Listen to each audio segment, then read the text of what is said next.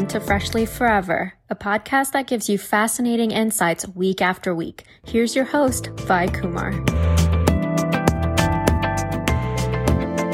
I'm here today with Hannah Testa. She is a sustainability advocate, international and TEDx speaker, author and founder of Hannah for Change, an organization dedicated to fighting issues that impact the planet. She excels at partnering with businesses and government to influence them to develop more sustainable practices. Hannah has received numerous awards, including the Teen Earth Day Hero by CNN, the Young Superhero for Earth Award by Captain Planet, the Action for Nature International Young Eco Hero Award, the Gloria Barron Prize, and many others. Most importantly, Hannah is the author of the book Taking on the Plastics Crisis. Hi, Hannah.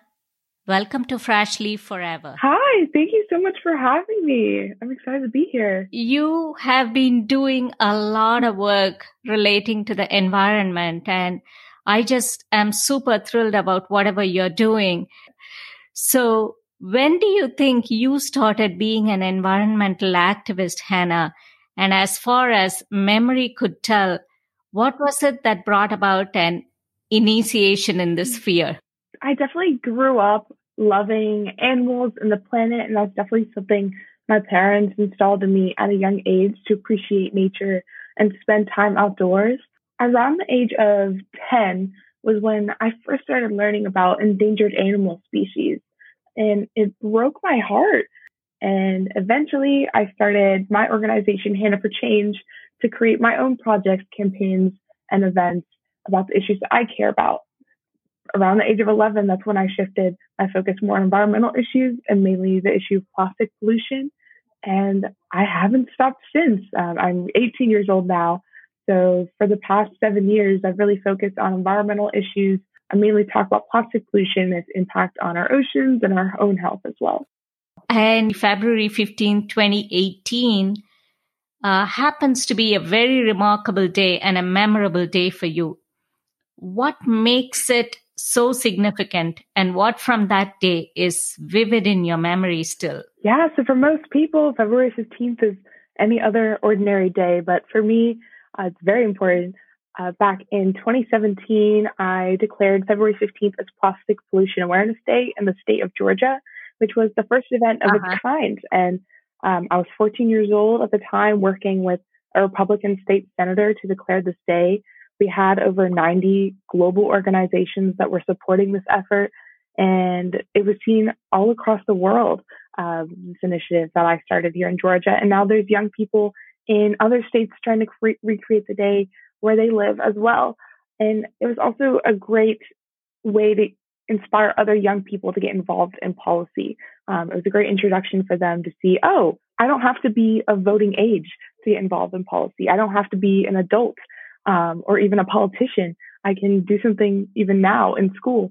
Um, where there's, I had a room in the Capitol to educate people about plastic pollution and why we're even having a plastic pollution awareness day. And so that was a huge success. And I had so much fun doing it. And so many people all across the world are able to learn about plastic pollution, even though it was just declared here in the state of Georgia. And even though it was a huge success, I also faced some challenges. Um, challenges are inevitable, but um, unfortunately, the plastic industry wanted to stop my day and stop the work that I was doing. But fortunately, I was able to compromise and still have the day, but the crucial thing that I had to sacrifice was speaking on the Senate floor, which was something that I really wanted to do and have that opportunity to address all the decision makers of my home state. And the following year, I recreated the day and I was fortunate to get that opportunity. So February 15th of 2018 was when I got to address all the state senators about plastic pollution and how important it is to have government action on these issues and specifically on plastic pollution. And that moment is very pivotal for me. And I mentioned this in my TED talk that I was sitting on the side of the room waiting for my turn to speak. And there was another adult speaking before me, and no one was paying any attention to her. And I felt so heartbroken that I've worked so hard to get here. And I was so encouraged and so motivated to be here. And all that hard work I felt like was going to go to waste, that none of these politicians were going to listen to what I had to say. But I still, you know, got up on that podium and spoke about plastic pollution. And after a couple of uh-huh. sentences, there was silence. And every senator had their eyes on me and was listening to what I had to say. And that was a very monumental moment for me. And it really resonated with me that young people have voices and we are being heard. And it's so important for young people to speak up on these issues, especially because many adults and a lot of these decision makers don't hear from young people enough. They're still, we're still their constituents. We need to talk to our representatives and tell them what we want them to do for us, what bills and legislation we want them to support. Oh, yes. Um, right there, the message is very impactful that young people need not fear or worry mm-hmm. about anything. All they need to focus on is their cause. So, what made you take up the cause of this plastic crisis? I was hearing a bit about plastic pollution, but I didn't really know enough about the issue. And uh-huh. I, you know, I if I went out, I would see, you know, litter on the ground and I'd pick it up when I could, but I didn't really understand what plastic pollution was or why it was so important. And it wasn't until I watched a documentary called Plastic Paradise. And that uh-huh. documentary uh-huh. is really what opened my eyes to the issue. And I was like, oh my gosh, this is crazy. How is nobody talking about this? And this was back when I was 11 years old, so around six, seven years ago. Plastic pollution wasn't a very mainstream topic, and most people didn't even know anything about it. We use plastic every day, it surrounds our lives, and there's solutions that are easily accessible and obtainable if we work for it. So I knew that I had to speak up and educate people on these issues because I felt an immense amount of guilt once I learned about plastic pollution. I started thinking of all the plastic that I've used in my lifetime, and I knew that I had to step up and educate other people too so they can join me in this effort because, like most people, we don't want to be a part of the problem. We just don't know how to be a part of the solution.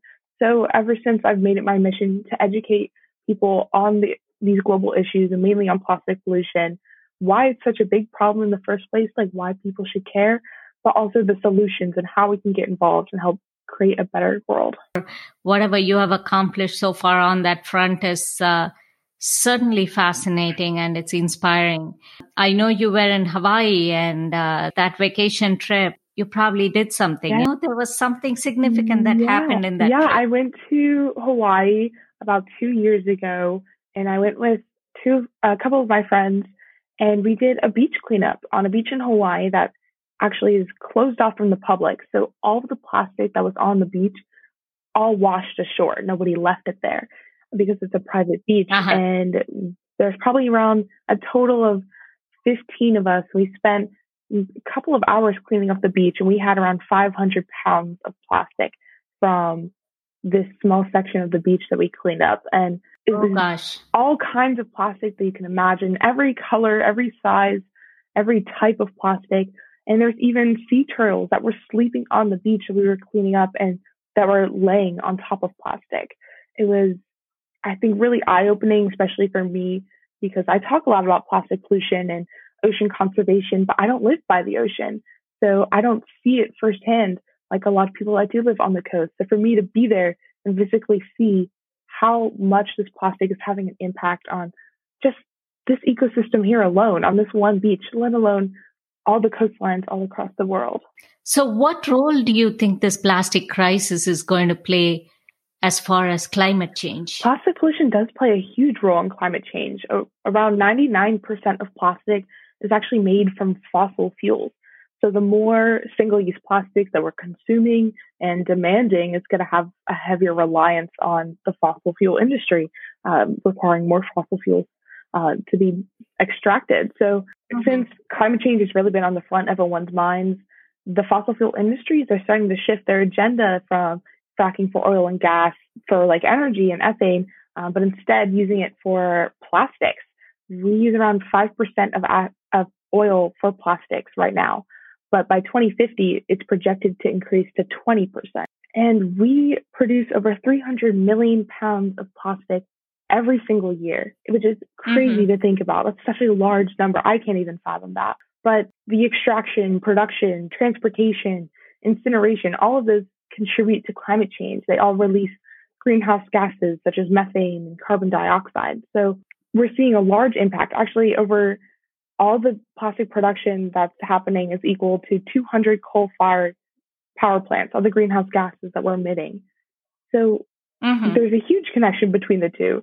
And I think a lot of times we see them as two very separate issues, but they are very much interlinked and interconnected. And plastic pollution is a huge contributor to climate change. And a lot of people don't even realize it. So I've definitely seen a shift in just the plastic pollution space, all the other activists realizing that we need to talk more about this. A lot of people know a bit about climate change, know a bit about plastic pollution, uh, but they're very much interconnected. Yeah, I mean, all the carbon dioxide mm-hmm. emission and such, you know, it's like so detrimental. So if you were to highlight uh, the areas of impact that human beings are perhaps not realizing and whatever is detrimental to one's health, what would those be, Hannah? Definitely plastic pollution, plastic's impact on human health. We talk a lot about the pollution side of it, like the after we use it, it ending up in the ocean and impacting animals, but it's also having an impact on humans all across the globe. Every 30 seconds, someone in a developing country dies from a disease caused by plastic pollution and waste. And we are surrounded by plastic and plastic leaches toxins and mm. chemicals into our bodies and we don't even realize it. It's, we know that it's having a huge impact on marine life and we are eating the seafood from the ocean.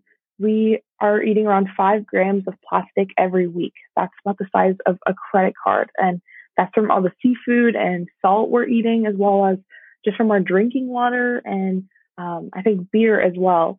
We've already seen it in our bodies. And even uh, back in December, scientists have said that they found microplastics, like small particles of plastic in human placentas just recently. It's being found in human organs and it's been linked oh, no. to things like hormone disruption, endocrine disruptors.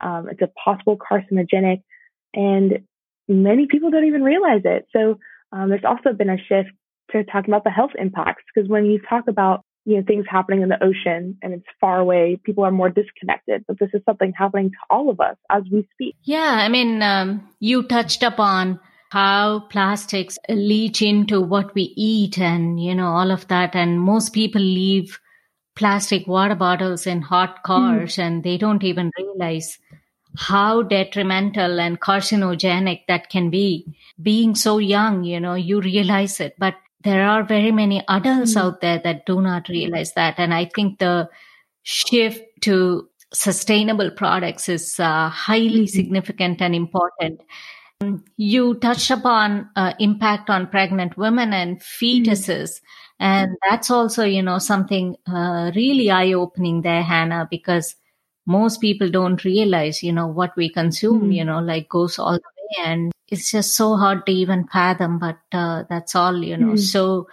so relevant, whatever you're doing. I know there was a bill in US Congress that was introduced in 2020 and you were instrumental in voicing your opinion on that along with other activists. Yeah, so the National Break Free from Plastic Pollution Act was introduced February of last year, just before all the COVID, uh-huh. is the very first national bill that is talking about plastic pollution, um, which is a great first step. It's very uh, long overdue, but it's a great mm-hmm. first step. And actually, there there's a second part of the Break Free from Plastic Pollution Act coming out later this year.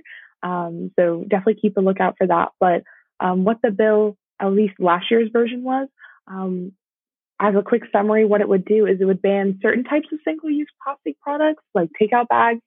Um, but it would also, the main part of it would require the producers of these plastics uh, to be more responsible for after consumer use, uh, like putting more money into the waste management of it or having um, uh-huh. places to return like in other states where you can put in like um, bring back like plastic water bottles and get like a, some cents back. Um, so having initiatives like that just to encourage less of this plastic waste ending up in our landfills and overfilling them or ending up in our waterways and into our oceans. it's great that people uh, so young uh, like you are taking to such initiatives. At the barest minimum, what is it mm. that you would tell people to kind of stop mm. doing, you know, in terms of how they can switch to sustainable mm. products and, you know, what they should avoid? You touched upon, you know, reusable, uh, the need to eradicate plastic bags and things like that. To start off, for the easiest thing to do is to stop using single use plastics as much as possible. Um, sometimes, you know, we don't even realize certain things are single use plastics. So sometimes you just have to reflect sometimes and think about more often throughout your day, like, oh, this is plastic and this is plastic, and think about ways that you can switch them out. Oftentimes we talk about plastic bags or straws or plastic bottles. Those are great ways, great things to start off um, and switching with reusable items. But there's also things that we don't realize, like polyester in our clothing. Um, so something as simple as not buying polyester clothing or buying foods in bulk or plastic free if possible. And checking your cosmetics to have less packaging and uh, plastic exfoliants in them that we wash down the drain. Mm-hmm. But spreading knowledge within our own network, and then they can do it within their network. Uh, just spreading the word as much as possible so that more and more people can get involved. Oh, yes. Uh, fantastic message there, Hannah. I think bringing one's own shopping bag to the grocery store, um, and then refilling their water bottles, uh, using, you know, like a glass or stainless steel, whatever that may be. I think those are all great steps and eliminating the plastic straws. I think right there, mm-hmm. those three things can make for a huge change and something that's simple and easy for any human being to uh, adopt in their daily lifestyle. That's fantastic. Um, how has whatever you advocate for impacted how you um, eat and how you have tweaked your lifestyle? Mm-hmm. I know we started talking about your veganism mm-hmm. and uh, going on a vegan lifestyle or just consuming less animal products, how much of an impact that has on our environment. And through my work through plastic pollution, I've learned a lot about, you know, seafood and the plastics that we're eating through the seafood we're eating, um, and some of the chemicals and things like mercury uh, that we're eating mm-hmm. a lot of through our seafood. So I always encourage people to just reduce the amount of animal products they're eating and try more vegan foods. Um, you don't have to go fully vegan. That was just the journey that I ended up taking. Um, but I always encourage people to at least take that step uh, and get out of your comfort zone a little bit um, and really see the enjoyment of eating a lot more plant based foods. Oh, yeah. I mean, a lot of people think, oh, I'm pescatarian. And so, mm. you know, I'm not eating core meat as mm. much. Uh, but like you said, there's so much in the fish. And, mm. you know, like you brought up a great point.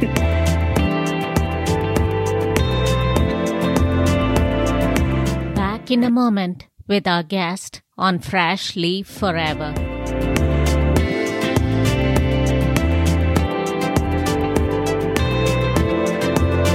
uh, people don't realize even using the microwave and using hmm. plastics in them, how it impacts their health. So just like going back to the health implications, when you like heat up or cool uh, plastics, that's when it starts leaching toxins into mm-hmm. whatever it's in. Um, so that's why, like, if you have plastic containers and you put um, certain dishes in it, they'll stain that color um, because plastic is kind of porous. It'll um, leach stuff in, but it also take stuff in. So that's how they get that like tainted color. Um, so some of the biggest no-nos is like microwaving any plastic because that's when it releases the most. Um, so, such as like you know having a water bottle in a car, um, but even things as like freezing stuff in plastic um, also has similar implications as well. So whenever possible, try and uh, never microwave plastic wherever possible, and instead of having like plastic containers or uh, plastic bowls or dishes um, or plates that you microwave. Instead, use ceramics or use glass containers instead. That's a good message. I think uh, you have spoken on my behalf too, right there. And mm-hmm. uh, thank you for doing that. So, what is your plan going forward, and where do you see yourself in the next three to five years? I want to pursue environmental studies um, and sustainability, and mainly with a focus on like legislation and policy. Um, so that's uh-huh. what I want to pursue. I want to continue the work that I do and still do a lot of like public speaking and campaigning um, and different events. But I, career wise, I still want to do the stuff that I do today. Um, so I do want to go to school for environmental studies um, and hopefully get a career um, either working for nonprofits that are focused on influencing policy or working for a government agency like the EPA um, or even working for a sustainability consultancy. So definitely the work that I do today has definitely had an impact on what I want to do with my my future. I think you're well positioned and you're uh, way ahead on the road to that. How can we get the next generation to care for our oceans? And how can people become ocean literate and understand the human connection? I know you have done something on that. Yeah, our our oceans are in crisis, but many people don't know how to get involved or don't understand the issues that are happening. Like, for instance, plastic pollution. There'll be more plastic in the ocean than fish by weight in 2050. I talked about like cleanups and having your own personal footprint. Reducing plastic pollution has a huge impact. You said 2050? Yeah, 2050. By 2050, there'll be more plastic in the ocean than fish by weight. Um, I was able to play a role in developing a school curriculum about ocean conservation um, and that's with uh, the group Students Rebuild and Global Nomads as part of their Ocean Challenge. So we developed a curriculum for all age schools. There's two versions, one's for younger age group and one for an older age group to talk about ocean conservation and develop a campaign for them to start on helping to protect our oceans.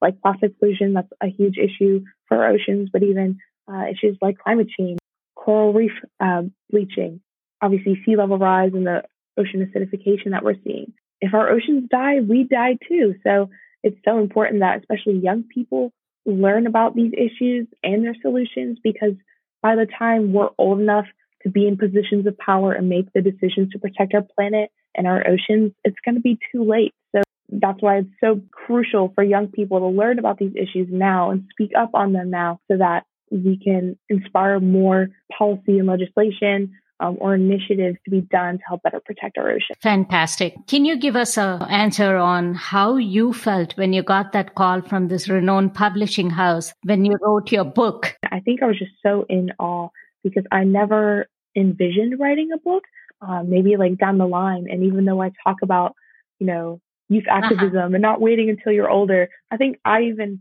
de- predetermined that I, you know, I wouldn't do that. I can't, I can't do that as a young person. So I think even for me, that was something that was, was a learning moment for me. I was like, wow, I really can do something at any age. Uh, like I wrote the book uh, when I was 17 and it, I published it right before my 18th birthday. Um, so it was truly incredible. It was a lot of fun to write. Um, but yeah, that, that moment I think was very pivotal for me and even just a self-reflecting moment as well. Awesome.